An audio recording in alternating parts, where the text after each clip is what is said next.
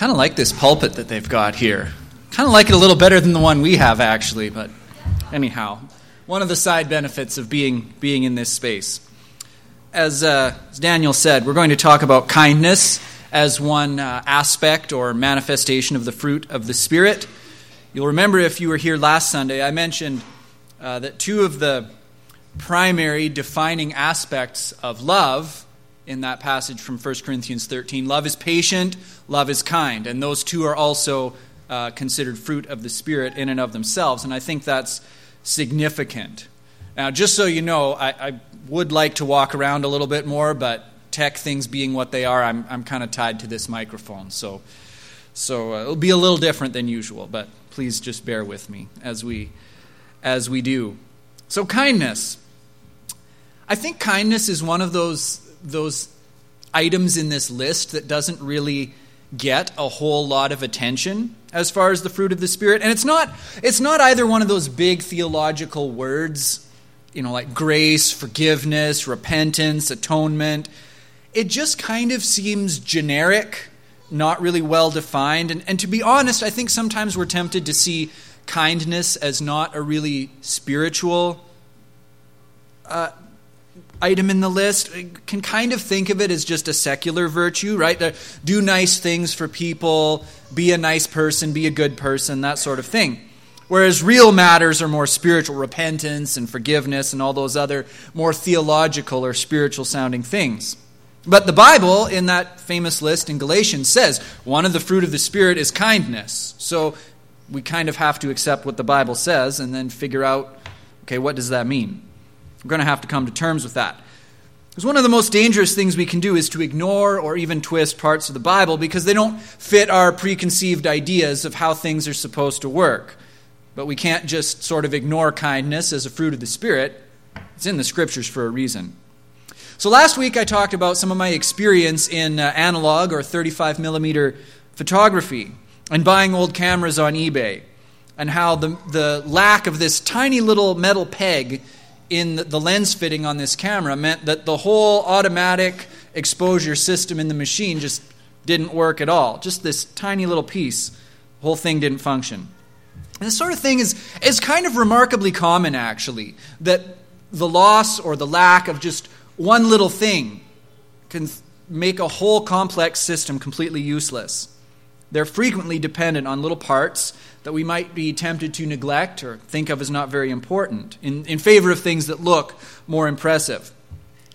So I want to be able to water the, uh, the flowers in my front flower bed. There's an outside tap on the front of my house. That's convenient, right? So last summer I bought a, a short garden hose, one of those coily ones that kind of looks like a spring. So I only need like 10 feet to get to the end of the flower bed.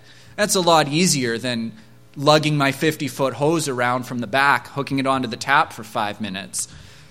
And I also bought a nozzle for the, for the hose to water the, the soil gently in the front. But by this spring, when I went to hook it all up again, that nozzle, even though it was quite a nice one, it didn't work. The trigger was all seized up and it had cracked or something. So we figured, I'm just going to buy one at Dollarama. If it's going to last one season, I might as well only pay three bucks for it, right? Uh, you kind of get what you pay for, though. Um, so I get this nozzle home, and it fits kind of tight, and I've got to crank it onto the hose collar there with pliers. And then, so I t- turn it on, but the washer that they put in this cheap dollar store garden nozzle, it's not a very good quality washer. So the water's just spraying out all over the place, and Thankfully, I had some replacements. I, I instead of this little cheap orange washer that was kind of hard and brittle, I got a black rubber O-ring and put in there. It's a little thicker, it makes a better seal, and we're set. Problem solved. Now, just think about that. Just think about that for a minute. There's a complex system that exists to bring water all the way from Buffalo Pound Lake. If you think about it, Buffalo Pound Lake really isn't a lake. It was sort of just a swamp until they built a dam in 1939 that actually created a stable body of water. And then they also built further along there the Gardiner Dam, the Qu'Appelle River Dam in 1967. So there's that. Somebody actually had to create the lake that we get the water from. Then there's a complex system of water gathering that sucks water out of the lake, treats it, puts it in a pipeline, brings it to our community with suitable pressure for household use, more or less. And, and the, the whole system failed, though, because a little piece of rubber didn't fit properly, and so the water was going everywhere except into my flowers for the lack of this little piece of rubber. Of course, something as simple as an O ring seal, it, that can even have disastrous consequences. Some of you may remember this. On January 28, 1986, the Space Shuttle Challenger disintegrated 73 seconds after liftoff. And if you've ever seen the video, I actually watched it, the, the live CNN feed that they were broadcasting. It's absolutely chilling. You see the, the thing take off and it's flying and it's flying and then just puff, the whole thing disintegrates. And the, the announcers don't even know what to say. They're just absolutely just dumbstruck by it. And the engineers concluded in the cleanup of the wreckage, and what happened was a rubber O ring seal, considerably larger than one that you'd put in a garden hose, of course, but it failed because of the low temperatures on launch day, and it allowed burning gases in one of the solid stage rocket boosters to escape and come out the side, and it, it lit the whole ship on fire, and within seconds, it disintegrated the entire spacecraft and tore it to pieces. None of us thinks about those little details that much. But without them, really bad things can happen. And I think kindness is a lot like that we tend to pass over it in favor of the things that seem bigger and more complex and, and just flashier. It's kind of a simple and humble sort of a virtue. It's frequently underrated. But without it, things can just go really badly. They might even be disastrous. So today we're going to read from the Old Testament, from Proverbs chapter 11. I invite you to stand. We're going to read this responsively. Good, it's, it's working. So I'm just going to kind of carry on reading here, and I'll read slowly. I'll read uh, what you see on the screen in the white printing myself, and you can join in on those, those little sections that are in the green printing, okay? All right, here we go. A false balance is an abomination to the Lord, but a just weight is his delight. When pride comes, then comes disgrace. With humble is wisdom. The integrity of the upright guides them, but the crookedness of the treacherous destroys them. Riches do not profit in the day of wrath, but righteousness delivers from death. The righteousness of the blameless keeps his way straight, but the wicked falls by his own wickedness. The righteousness of the upright delivers them but the treacherous are taken captive by their lust. When the wicked dies, his hope will perish. The expectation of wealth perishes too. The righteous is delivered from trouble, and the wicked walks into it instead. With his mouth, the godless man would destroy his neighbor, but by knowledge, the righteous are delivered. When it goes well with the righteous, the city rejoices and when the wicked perish, there are shouts of gladness. By the blessing of the upright, a city is exalted. By the mouth of the wicked, it is overthrown. Whoever belittles his neighbor lacks sense, but a man of understanding remains silent. Whoever goes about slandering reveals secrets, but he who is trustworthy in spirit keeps a thing covered. Where there is no guidance, a people falls but in an abundance of counselors there is safety. Whoever puts up security for a stranger will surely suffer harm. He who hates striking hands in pledge is secure. A gracious woman gets honor, and violent men get riches. A man who is kind benefits himself. Cruel man hurts himself. The wicked earns deceptive wages. One who sows righteousness gets a sure reward. Whoever is steadfast in righteousness will live. He who pursues evil will die. Those of crooked heart are an abomination to the Lord. Those of blameless ways are his delight. Be assured, an evil person will not go unpunished. The offspring of the righteous will be delivered. Like a gold ring in a pig's snout is a beautiful woman without discretion. The desire of the righteous ends only in good, the expectation of the wicked in wrath. One gives freely, yet grows all the richer. Another withholds what he should give, and only suffers want. Whoever brings blessing will be enriched, and one who waters will be, be watered. The people curse him who holds back grain. Blessing is on the head of him who sells it. Whoever diligently seeks good seeks favor. Evil comes to him who searches for it. Whoever trusts in his riches will fall.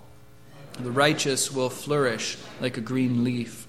Whoever troubles his own household will inherit the wind, and the fool will be servant to the wise of heart. The fruit of the righteous is a tree of life. Whoever captures souls is wise. If the righteous is repaid on earth, how much more the wicked and the sinner? This is God's word. You can have a seat.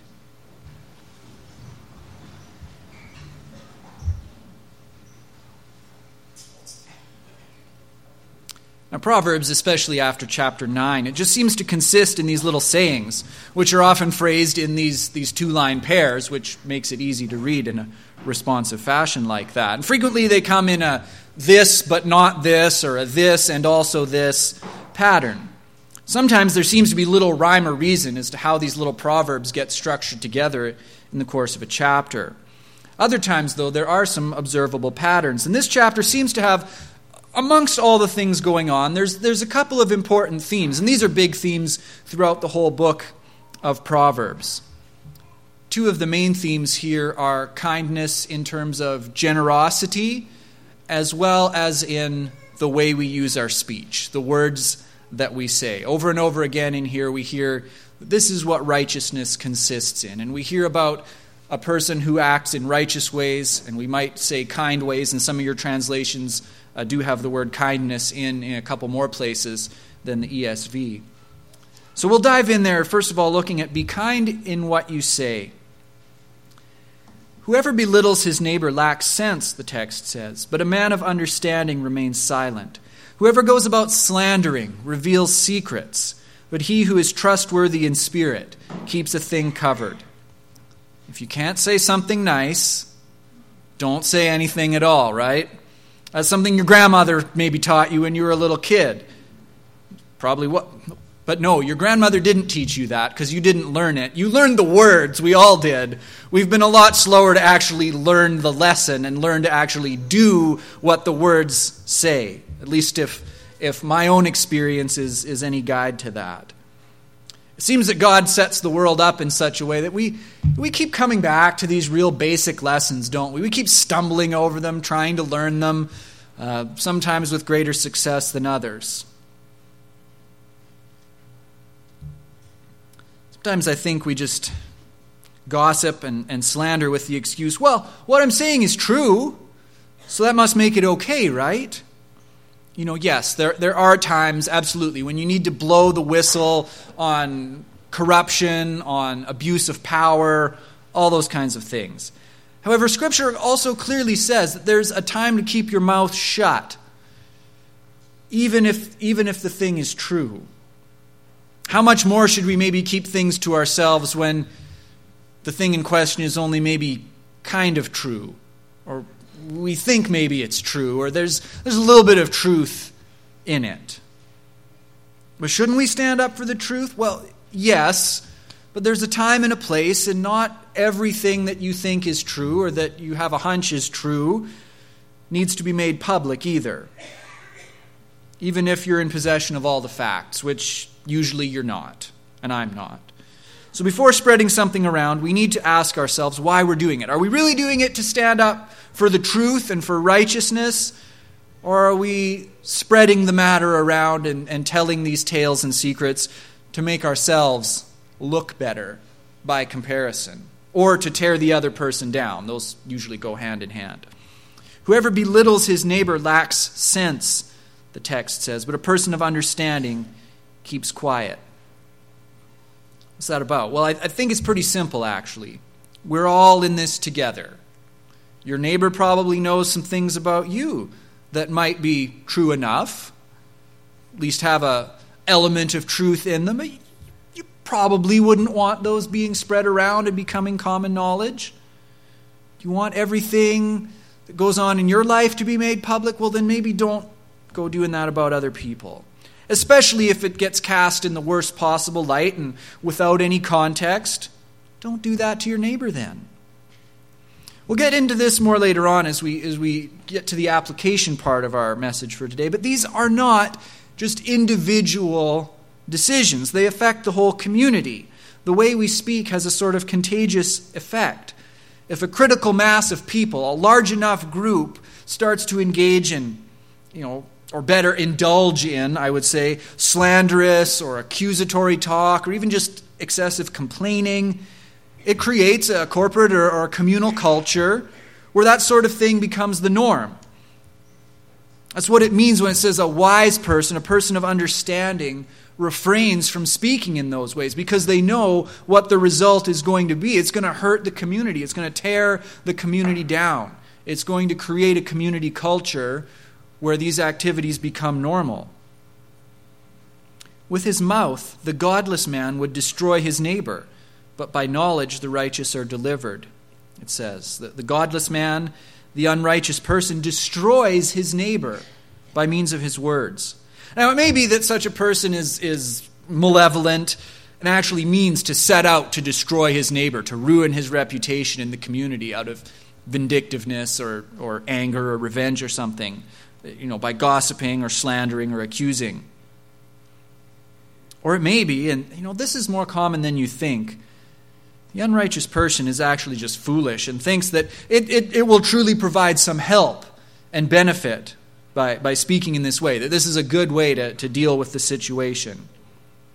But the godly man, the righteous person, is, is delivered from this course of action and the ensuing consequences by knowledge knowledge of, of what's going to happen. It's the righteous person and the wise person that's frequently linked in Proverbs. That person knows, understands, foresees the dangers in slandering and, and accusing and complaining, that it will not do good, and that hurt and destruction are likely to start spreading beyond the initial context, especially if you have something against your neighbor and you go to talk about it with somebody else in, instead of the person that you're actually having the disagreement with. You've already started to spread it beyond the context where it's helpful. And so the wise person refrains from doing that. He doesn't make thinly veiled passive aggressive rants on Facebook, and he doesn't go around whispering, you know, we really need to be praying for so and so because of this. We'll come back to this later on, as I said. But let's move on to the other, one of the other major themes of this passage generosity. Now, before we all get, well, didn't we just have a sermon about giving not that long ago? Let's remember this, it's in the Bible. So we should deal with it. We should see it. It must be important if it's in God's word over and over again. Like in this passage, how many times did, did the writer talk about, you know, the generous person lives in this way and it's good. If kindness is a fruit of the Spirit, and one of the ways the Bible says that we can be kind to our neighbors and our community is by generosity, we should probably pay attention to that. It says here, one gives freely, yet grows all the richer. Another withholds what he should give and only suffers want. Whoever brings blessing will be enriched, and one who waters will himself be watered. Now, sadly, these sorts of passages have been shamefully exploited by prosperity preachers who use them as sort of a claim that, you know, if you send me $50, send it right now, operators are standing by, that then the Lord will bless you and grant you more wealth in return. And sadly, in the majority of these cases, the only person gaining more wealth is the guy on TV asking for money and not the person sending in their $20. However, having said this, the passage is still in the Bible, and so we, we need to understand if that's not what it means, if it's not the, the slick guy fleecing people, often desperate people, okay, what does it mean then? How do we apply this correctly? I don't want to get too far afield in terms of understanding and applying a passage like this in terms of Old Covenant times versus now. But I will sum up by saying I understand Old Covenant promises of material success as a consequence of obedience to God to have both a natural and a, a supernatural element. That is, you know, if you read some of the passages in, in Leviticus and in Deuteronomy, where the Lord says, you know, if, if you live in this way, if you obey my commands, uh, your crops will grow well and the rains will come and your enemies won't defeat you. Some of those require, you know, a supernatural uh, input from God, you might say. You know, the, the rain falling on the land to grow the crops. So there's a sense in which there, there was a, a promise of supernatural blessing that required God's special intervention. But there are others there are other ways that this works out that it just sort of seems to be this is how God set up the world. If you live in in a righteous manner and in a kind manner, in a manner that takes others into account, well then things work better because that's just the way God made the world.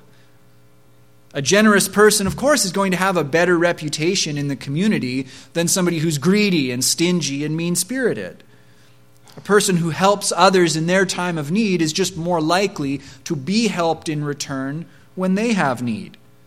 That's just the way things work in, in a society. That's the way God set up the world to work. And it seems to be more of this kind of latter cause and effect type of relationship that we're dealing with here in Proverbs. If you live a life characterized by kindness, you'll be better off in the long run than people who live a life characterized by meanness. Now, it's true, some people might take advantage of your kindness, but in the long run, you'll be better off if you foster a community culture or atmosphere or attitude that emphasizes kindness and care for others. Again, we'll get to the, the community application in due course. But just in case there was any doubt about whether material wealth is sort of the ultimate goal of all this, even in this passage, when the wicked dies, his hope will perish, and the expectation of wealth perishes too. A gracious, or some translations have kind woman, gets honor. Violent men get riches. Whoever trusts in his riches will fall, but the righteous will flourish like a green leaf. You know, r- riches and wealth, that's not, that's not the ultimate goal.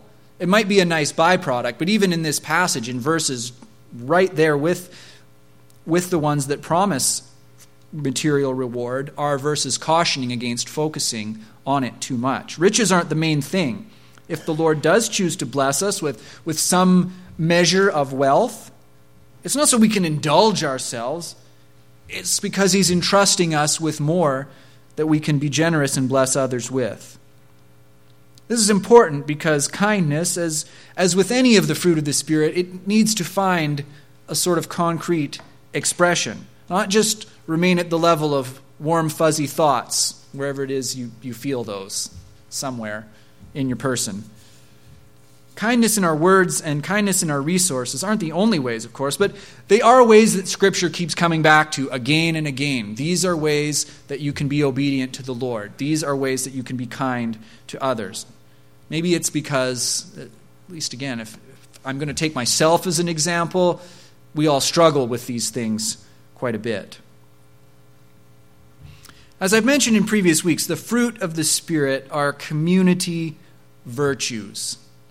As they, they aren't, these aren't qualities by which we can separate off by ourselves and sort of use them as attainment markers to evaluate and elevate our own holiness. That's not the point of the fruit of the Spirit, to go through them and be like, well, doing pretty good with kindness today, unlike that guy over there. Yeah, doing pretty good with patience, uh, not like him. These are for the community. They're so that we can live together as the body of Christ in harmony the way He designed us to function. Right here in this passage, there's a verse that this one just, this is really where I got, got into this, this verse this week, kind of at the heart of this passage. By the blessing of the upright, a city is exalted, but by the mouth of the wicked, it is overthrown. This is the choice that's before us every time we open our mouth to speak words to one another or about one another. Every time. Are we going to speak kind and righteous words that bless and build up others? Or are we going to speak unkind words of gossip, slander, or complaint and tear others down?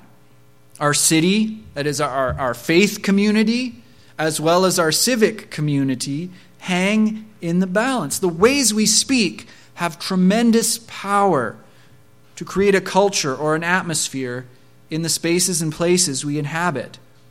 You know, in a very real sense, the results are way bigger than the sum of the parts.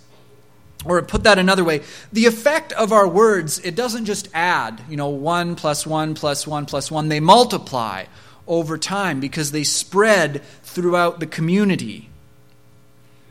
If you go around speaking words of blessing and encouragement and thanksgiving, that, that snowballs quickly and starts to create a culture where, to borrow from the Apostle Paul, it, it builds itself up in love. It reaches a point where it gains a critical mass and something very special begins to happen. Of course, the reverse is true as well. If we go around speaking words of accusation and blame and complaint, that can snowball too. And eventually, the fabric of our community or our culture just starts to tear itself to pieces.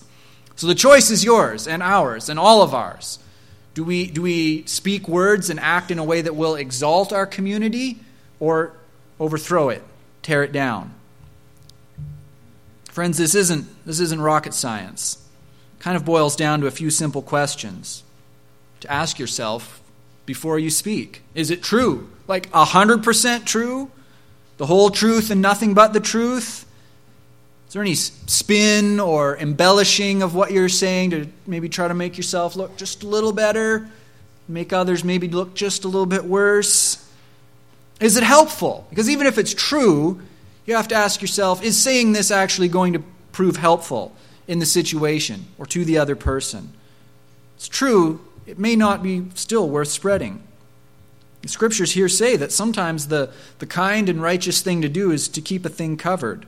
You know, merely raising awareness doesn't always count as helpful, right? Are you actually are you actually willing to do anything to help the situation? You've got to ask yourself that.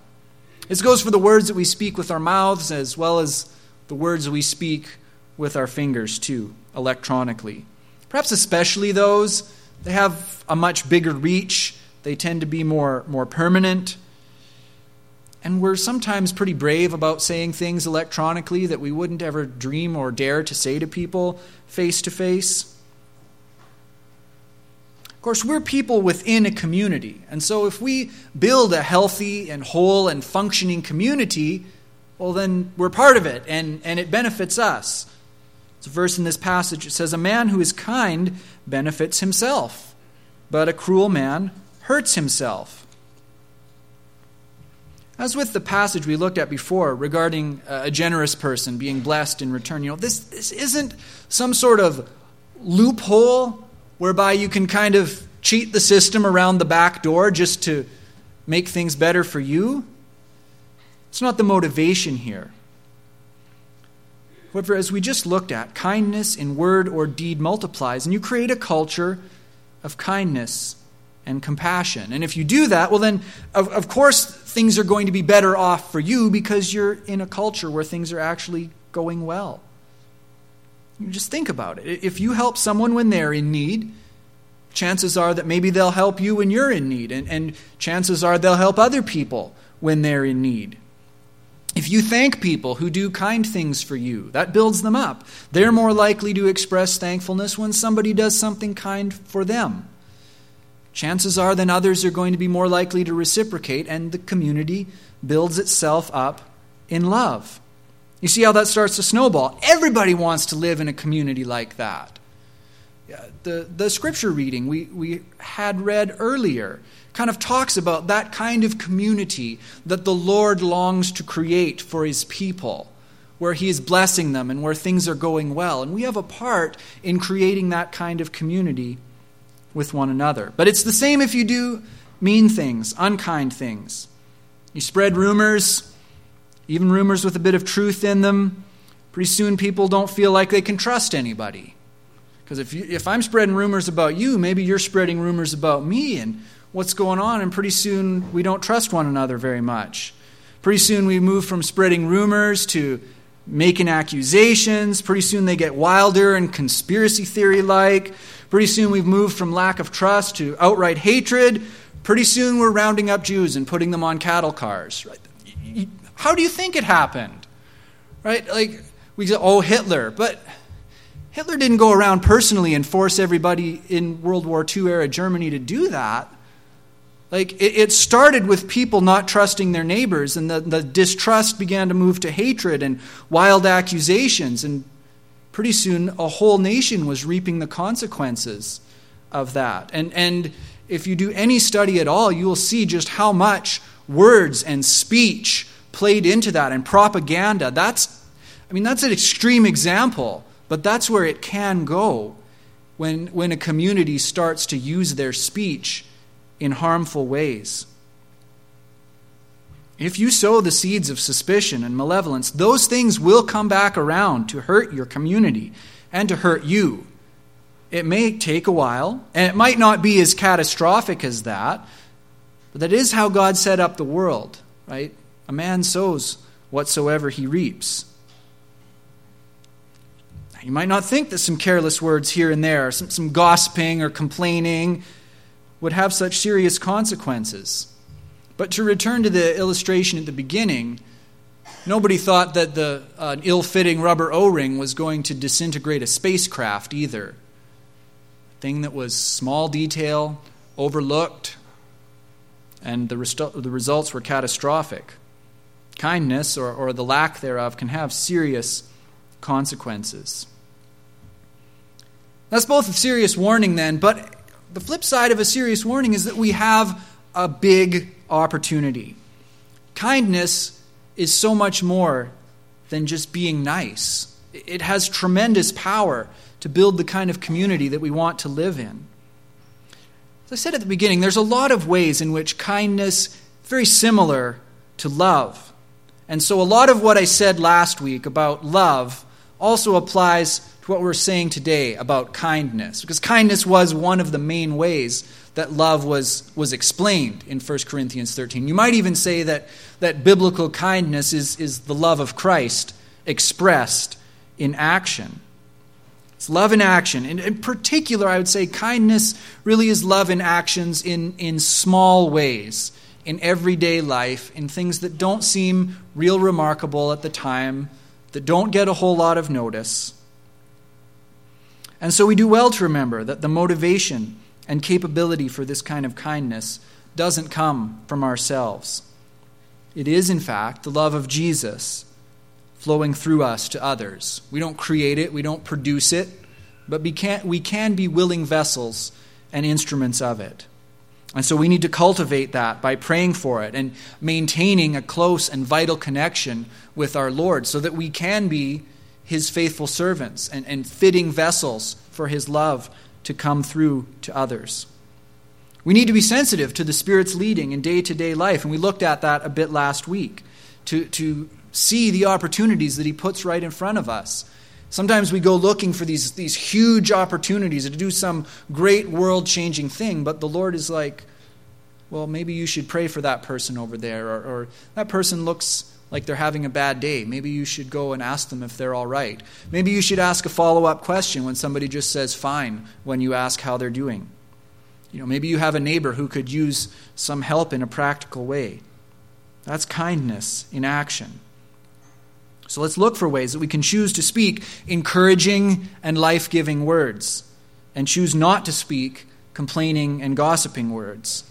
Let's look for ways that we can be generous with what we have in terms of wealth, time, resources, all that the Lord has blessed us with. But I want to leave us with, with one final thought beyond all that. All the stuff we talked about last week, that still applies today because they're very similar topics. But as I've thought about this week, I've determined that really kindness is probably one of the most underrated qualities, fruit of the Spirit but like that little black rubber O ring, or the much bigger one in that space shuttle rocket, it can have huge consequences. this got me thinking about the importance of, of character over competence.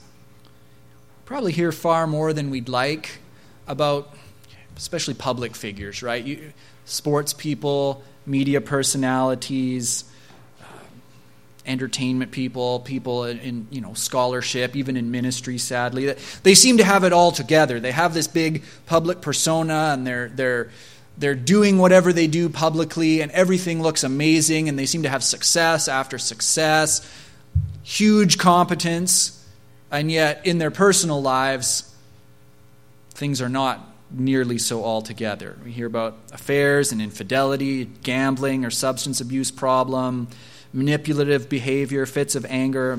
The list goes on and on. Such people have, have considerable competence, or at least they certainly have the appearance of competence, which is still a form of competence, I suppose. They have these in some areas of their lives, but the competence they have is just far outpaced the character that should be underlying it and supporting it. The character is just kind of juvenile or even infantile in comparison to the things that they're trying to achieve. Now, what does that have to do with kindness, you might ask? It has to do this, I think. Kindness is one of those aspects of our lives that it's, it's hard to fake. Sometimes it's not all that easy to spot because it may happen in small and out of the way places. You know, that whole thing about not sounding a trumpet when you do a small deed of kindness that Jesus said. That's important. That said, I think it's even harder to fake for those same reasons. Genuine kindness is one of those things that, that fakers and Pharisees, in the worst sense of the word, they rarely take time to bother with. Because they've got all these big, flashy, showy things that they're all focused on. They're not caring so much about the little people and the little needs and the little things around them. And then when they do try to, to do something like that, it seems, seems off. It seems forced. It seems flaky and not genuine. For that reason, I think there's great safety in practicing kindness. One of those very humble things, but also one of those genuine things that's a safeguard to your character, kind of keeps your character growing at a, maybe trying to keep pace with your competence. Kindness, I think, is one of those things that makes you a saint rather than a Pharisee. You can see the difference there, right? Pharisee, and we can use the term saint in the best sense of that word. Both are doing good things, both are believing the right things, and yet, the one isn't really doing any of those good things from motivations that have to do with kindness. They're doing things from motivation much more of self. So you can have the right system of doctrine checked and double checked and certified with a, a degree or whatever you might have.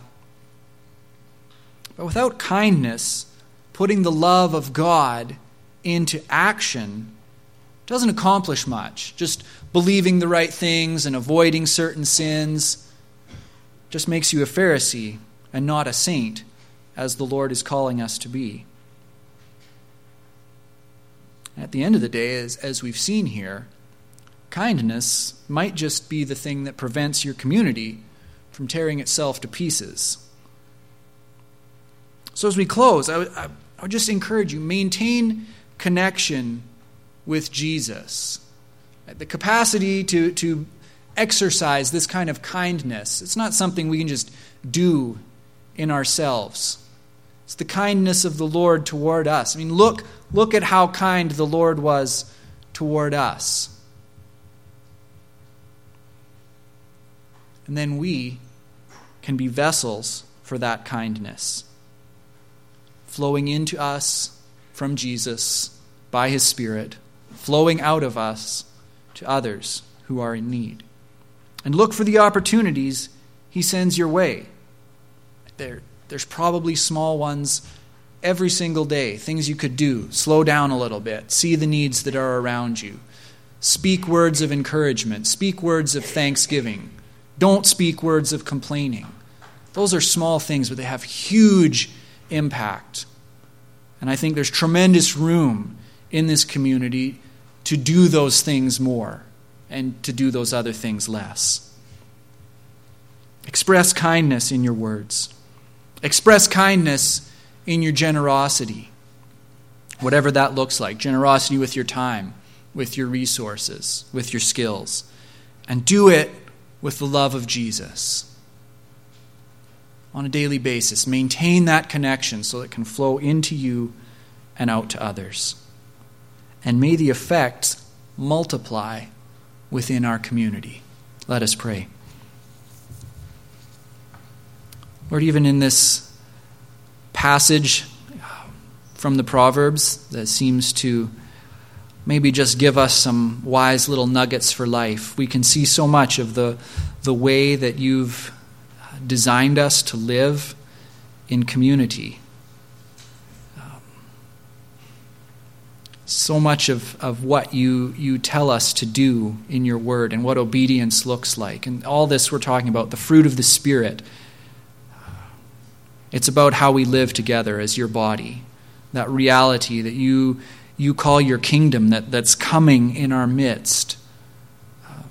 That's the motivation, Lord, that we have to, to practice righteousness and holiness, to long for it, to be passionate for it, to, to pray earnestly that you would give us this kind of love for one another, expressing itself in kindness. And so we pray for that, Lord.